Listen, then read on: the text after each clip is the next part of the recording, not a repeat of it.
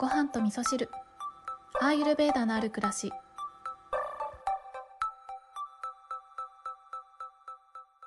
大人になってから空を飛ぶ夢ってあんまり見てないような気がしますね。こんにちは。えー今日のお話は、えっ、と、お便りをご紹介しながら、えー夢についてのお話をちょっとしていこうかなと思っております。えー皆さんはいつも夢とか見ますかね？私は、うん、最近夢見るんだけど、なんか忘れちゃってるなっていうことが結構多いですね。えー昔ね、夢占いにちょっとハマったことがあって、まあ昔って言っても何年前なんだろう。えっ、と、もう計算できない。中学生ぐらいの時ですね。えー夢日記っていうのをつけていて、毎日自分が見た夢を、えー起きてすぐ書くんですよ。で、起きてすぐだから覚えてるし、えっ、と、夢日記を書いてるっていうことで、起きたらこれを日記に書くんだぞみたいな意識がどこかにちょっとあるので、全然忘れないで、毎日夢の日記を書くことができていたんですよね。で、その時に面白かったのが、あの、連続ドラマみたいな感じで、えっ、と、夢日記書いて、その日の夢の、まあ、ドラマがあって、で、その続きから始まるんですよね。それが何日か続いたこととかもあったりして、うん、面白かったですね。で、その夢に出てきた、えっ、と、印象的な、象徴的なものっていうのを、えー図書館で借りてきた夢占いの本で調べて、あ、こういう意味だったんだなとか、今日、今日の運勢はこうかなとか、今日こういうことがあるかもしれないなとか思いながら、ちょっと遊んでた時期がね、ありました。で、今日のね、夢のお話は、その夢占いとはちょっと違くって、えーアーユルベーダ的な見方でね、夢からどんなことがわかるかっていう、そんなお話をしようかなと思うんですけど、まあこれもね、お遊び程度にしかわからないので、えーまあまあ、あの、楽しんで聞いていただければと思います。はい、それでは、お便りをご紹介したいと思います。ごはみそネーム、ももさんです。京子さん、こんにちは。鼻声つらそうですね。そう、このお便りをいただいたのは、私がね、もう花粉症つらいって言ってね、えー鼻声の時にお便りをいただきました。えー前回のお味噌汁の話、私は1時間聞いていられそうでした。また夢の話です。3月に入り、来年度のことをいろいろ決めなくてはならないからか、気持ちがざわざわし始めています。今日の夢は交通事故です。おー、なかなかのまたグロい夢なのかな、うんえー私はタクシーで空港に向かっていました。すごく急いで何かから逃げようとしていました。うん。えーその前を父がバイクで通り過ぎようとしていました。先導していたようにも見えました。すると目の前に急に黒い車が現れて横滑りしました。えー父も巻き込み事故に遭いましたが、かすり傷でそのままバイクで消えてしまいました。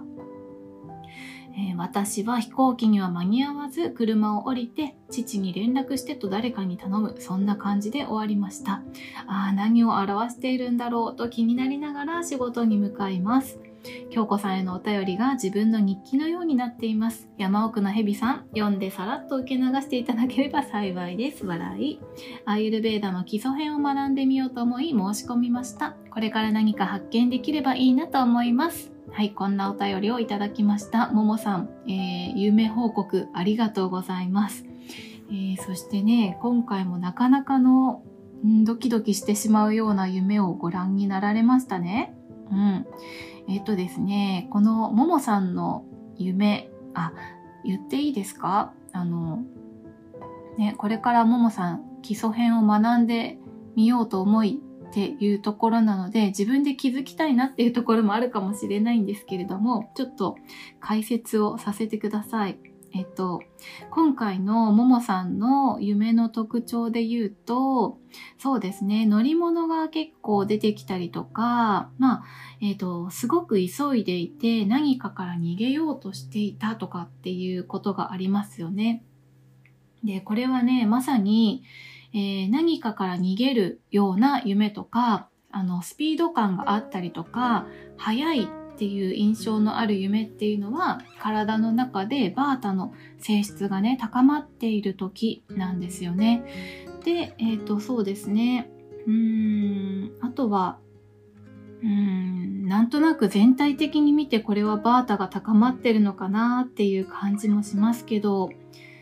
えー、急に黒い車が現れて横滑りしました横滑りといえばねまあ私もポッドキャストのお話でよく横滑りをしてますけれども、なんか、うん、この辺りはちょっと私にはアイルベーダ的な見解ではわからないですけれども、えっ、ー、と、バータが高まってる時にはこういった、えー、スピード感のある夢とか、なんかすごく何かに追われているとか逃げようとしてるとかそんな夢を見たりするっていうふうに言われていてで前回のももさんの夢は確かなんかあのすごく鮮明な赤が印象的な血の、えー、そんな夢をね見られてた気がするんですけどあの色が印象的な夢っていうのはピッタがえー、高まってる時っていう風に言われてるのでなんか興奮状態になってるような時だったのかなというふうにもね考えられたりしてもう一つね、カパが高まってる時にはどんな夢になるかっていうと、カパはね、落ち着きのエネルギーなので、なんか穏やかな平和な感じの夢だったりとかするんですよね。うん。ももさん、今回の夢では、えっ、ー、と、どうなんですかね。黒い車っていうのは、あんまり鮮やかな色じゃないっていうこともあるので、もしかしたらね、これはやっぱりバータの高まりなのかな。うん。なんか基本的にそのピッターっていうのはね、えー、目からの情報をすごい大事にするので、視覚的に色鮮やかな、え、光景が広がってるような夢っていうのはピッタの高まりっていうふうに言われていたりするんですけどモノモノクロ白黒の夢とかはバータの高まりとかっていうふうに言われております。うん、なんかあれですね、私がこうやって解説してもあんまりまとまりがない感じになってしまいますけれども、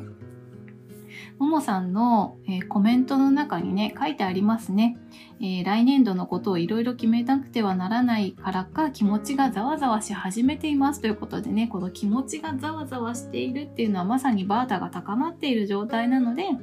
えー、ちょっとね、落ち着きを取り戻すということをしていただけると、え落ち着きのカパというのをね、養っていただくと、穏やかな平和な夢が見れるんじゃないかなっていうふうにね、思いますね。だから、なんか面白いですよね。やっぱアイルベーダ面白いな。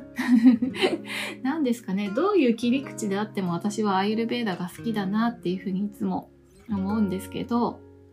まあ、こんな風に寝ている時も私たちのね心というか、まあ、体とか、えー、私たちというのはうん常に動いていてその常に動いているっていうのが日中ね、自分がどんなことをしたとか、どんなものを食べたかとかね、えー、周りの人とか環境とね、どういうふうに関わっていたかっていうことが全部関係していて、こうやって夢にも出てくるっていうことがあるっていうとこがね、面白いですよね。もしかしたら夢占いもそういうところとね、関係があるんですかね。またちょっと夢占いの本読みたくなってきました。ももさん、ありがとうございます。また印象的な夢が、夢を見た時にはぜひ送ってください。楽しみにしております。はい。えー、今日はね、ももさんからの夢のお話を、えー、っと、アイルベーダ的に見るとこうだよっていうお話をさせていただきました。で、最後にですね、ちょっと、あの、昨日ね、あ、そうそう、ももさんのお話とはちょっとまた関係なくなっちゃうんですけれども、あの、いつも聞いてるポッドキャストで、ね、ちょっと前にね、えっ、と、ツイッターの方で感想をつぶやいてくれて、なんていうことでね、ちらっと番組の中でも、えっ、と、ご紹介というか、まあ、ご感想をね、シェアさせていただいた、えっ、と、えっ、とね、サラリーマンしんくんのトゥモローランドっていうね、ポッドキャストをやってるしんくんがね、あの、ポッドキャストの中でお話しされていた話で、なんか今奥様がね、えー、お腹の赤ちゃんと一緒に入院してるっていうことで、あの、しんくんが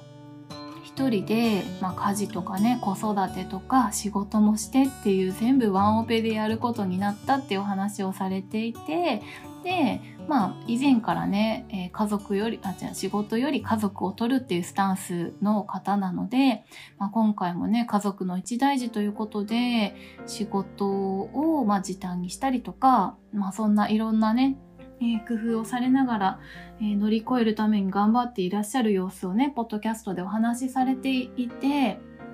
で、まあ、今回のね、放送、シンクが聞くかわかんないんですけど、忙しいからね、もしかしたら聞けないかなとは思うんですけど、なんかツイッターの方には私からは応援してますぐらいのコメントしかできなかったんですけど、私がね、こうやって、えー、そう、しんくんに伝えたい。しんくんにというか、まあ、そうやって、あの、仕事よりも家族を大事にされる方であったり、まあ、逆もあると思うんですよね。家族を守るために仕事を優先する人もいると思ってて、まあ、どっちもやっぱりあり、ありというか、どっちも正しいと思うんですよね。あの、要は自分がね、後悔しない選択を真剣に考えて、えー、自分の信じる方を、うん、選んで、そこに対して力を注げるかどうかっていうことが重要なんだと思うんですよね。なので、うん多分ねその仕事を、うん、ちょっと減らさなきゃいけないっていうところで悔しい思いとかそういったねあの仲間に迷惑かけちゃうとかねそういったことがあったとしてもでも私はその選択はすごくあの何ですかね誇りに思ってもらいたいなっていうふうに思ったんですよね。ただこれをね、なんかコメントとかメッセージとかで送るの難しいなって思ったからちょっとね、ここでお話をさせていただきました。本当にしんくん応援しております。はい。ということで、ちょっと個人的なメッセージではありましたが、あの、もしかしたらね、今、あの、ポッドキャスト、こちらのリスナーさんの中にも、えー、子育てと仕事とね、えー、両立するのがすごく大変でっていう方もいらっしゃるかもしれませんけれどもね、あの、自分が後悔しないような選択をされて、いるのであればもうその選択を誇りに思っていただいていいんじゃないかなと思ってねこんなことも含めてお話をさせていただきました。はいそれでは皆さん今日も良い一日をお過ごしください。今日も聞いていただきましてありがとうございます。